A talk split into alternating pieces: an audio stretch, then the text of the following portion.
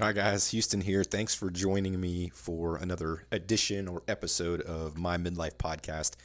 I'm not going to give an episode number here because, to be honest, I'm not sure where it's going to fit or when it's going to get released. I'm doing or starting at least something a little different today. If you've listened to my previous episodes, you know I try to keep them short and sweet. I think they're all under 10 minutes at this point. Uh, today's might be a little longer, but it might not. So, what I'm going to do today, or start today, is I'm going to start talking about the very, very interesting, at least to me, topic of the history of relations between the United States and Cuba. There's so many fascinating things in the history of our relationship that uh, even doing a little bit of research, uh, I learned so much. And I was going to make this one episode and just kind of run through some of the big topics. But there's a lot. There's a lot to it. So I might break these down into five to 10 minute episodes, kind of like a series, if you will. But to be determined, we'll see how today goes and uh, how we feel going forward. So you might ask, what uh, does the topic of U.S. Cuba relations have to do with my midlife podcast? Well, that's a good question. Um, but you might hear this before or after another episode that I discuss um, an email I got at work for a team building exercise. They basically are asking us, hey, what's a topic you know a lot about? And then they're going to form a quiz based on that topic. And I, am assuming we're going to see who on the team knows most about the topic that they claim to be experts at. Well, at 41 years old, I realize I don't really have that topic. I like to research study, talk about, know about a lot of different things, but I don't really know a whole whole lot. I'm no expert on one topic. So that got me thinking, what if I had to choose something, what would it be? I don't know. Um, but I've, I've been fascinated with this whole US Cuba thing for a long time. And let me preface the rest of this podcast, or at least this episode of this series, saying I am not an expert at US Cuba relations. I'm just very, very interested in it. But how cool would it be if I was an expert or if, you know, I was an expert at one particular topic that most people weren't. So that got me thinking, that got me, you know, wanting to dive a little deeper into this since I've been interested in it so long. Again, no expert. I won't be an expert after um, going through this this series or this episode, but it's an interesting topic to me. I've always been kind of fascinated with it. Like I said, I, I don't know the reason behind that. My parents both grew up in Miami. Uh, my dad, especially, I believe, was uh, influenced by the, the Cuban culture down there um, pretty significantly. We ate, you know, a lot of Cuban food. I still do, even though I'm out here in Texas. There's not a lot of options for that. But uh, every time I go back home to Florida, I definitely hit the Cuban restaurants first. Um, I love the music. Uh, it's just a, such a unique culture. There's mystery behind it. I mean, have you ever been to Cuba? I haven't. I don't know many people who have, um, other than those who uh, came to the U.S. from Cuba. I know that's changing uh, a little bit now. We'll get into that later, but it, it, there's just this mystery and kind of aura behind it. At least to me, I've read a few books on it, and I'll probably go back and reread them after doing a little bit of research. Uh, so what I'm going to do in this series is just kind of I, I, took a bunch of notes uh, on some of the stuff I read, and I'm basically just going to go through my notes and read some of the stuff off and kind of give my insight or my thoughts on some of it.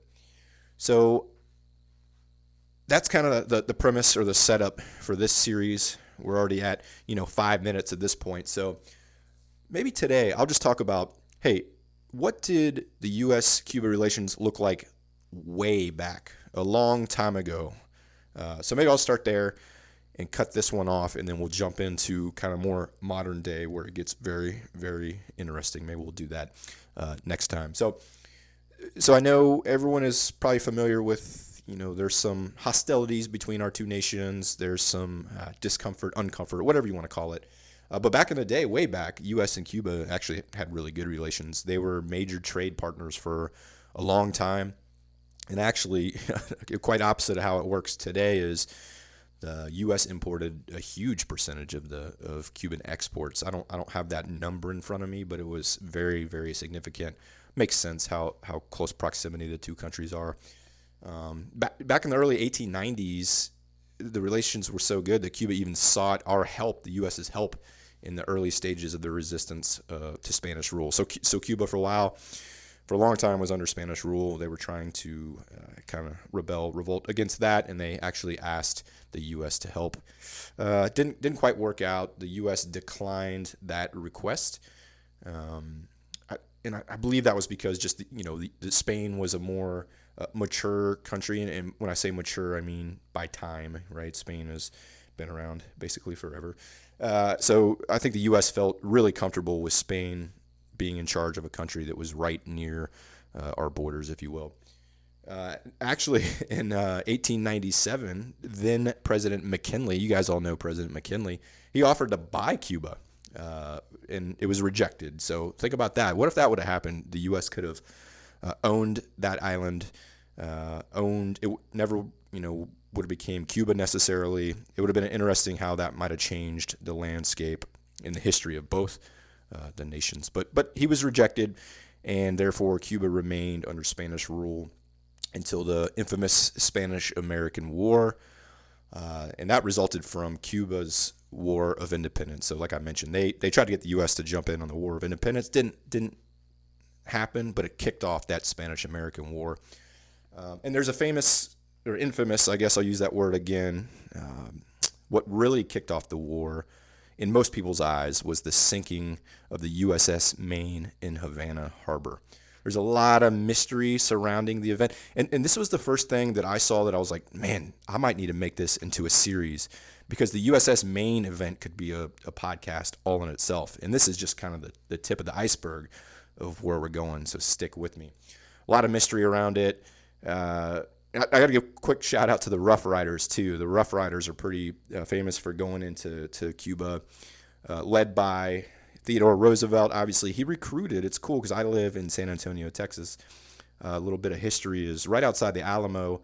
There's a place there called the Menger Hotel, Menger Bar, and that's where actually Teddy Roosevelt recruited a lot of the Rough Riders to go in and fight uh, during the Spanish American War. So I, I'm not going to go into detail about that. But go look it up. The Rough Riders are very interesting uh, concept, and anything that uh, you know Teddy Roosevelt's doing is, is pretty cool to read about. So go ch- go check it out. If if you're in San Antonio or visit San Antonio, you know you're going to go to the Alamo. Walk across the street to the Menger Bar. Get yourself a cold beer and look around. There's some cool memorabilia and historical items in there. Pretty neat spot. All right, so after after the war, uh, they they signed something called the Treaty of Paris, and Cuba became a U.S. protectorate. So they had uh, independence at that point, but U.S. was kind of the the supervisor of their their newly uh, defined nation, I guess, if you will. So they're their own thing, uh, but you know, U.S. said, "Hey, we'll help out," and you know that was beneficial for the U.S. They, it, it allowed them to gain economic and political dominance over the island, and I guess they, I guess Cuba actually, I, I, take it back, they didn't actually become independent until 1902. So again, U.S. was the protectorate, 1898 to 1902. Cuba becomes completely independent, 1902. So another thing happened uh, that persists to this day during that time. Um, the U.S. signed the lease for Guantanamo Bay. So I'm sure if you guys watch any news or, or read any news, you know that we are still in control of Guantanamo Bay at this time. So that lease was signed uh, way back in the early 1900s and, and still exists. It, it, interesting note on that too, and this could probably be its own podcast in reality, is so for that lease for Guantanamo Bay, the U.S. issues a check. They write a check to Cuba uh, every year uh, to pay them for that land for that use. Uh, but since the revolution that we'll get into uh, next, Cuba has cashed only one of those payments, so they don't see it as a legitimate uh, lease at this point. But for whatever reason, it still persists, and we'll see how long that continues. All right. Again, I'm ending this at basically 1902 ish, 1904 ish. Uh, there's several things that happened between that time and the big year of 1959. But I'm going to skip over those because everything changes between US and Cuba in 1959. All right, guys, I have decided last minute that I am going to turn this into a series. So this will be part one of U.S. Cuba relations. I don't want to make these too long because I know there's a lot of detail in here, and I want you guys to be able to digest that if, if you care to. Um, again, this is a very, very interesting topic to me. So hopefully you learned something today. Uh, I'll try to keep these to about 10 minutes each, which we're at about right now. So thanks for listening. If you have any comments, hit me up on Twitter at Bump Bailey.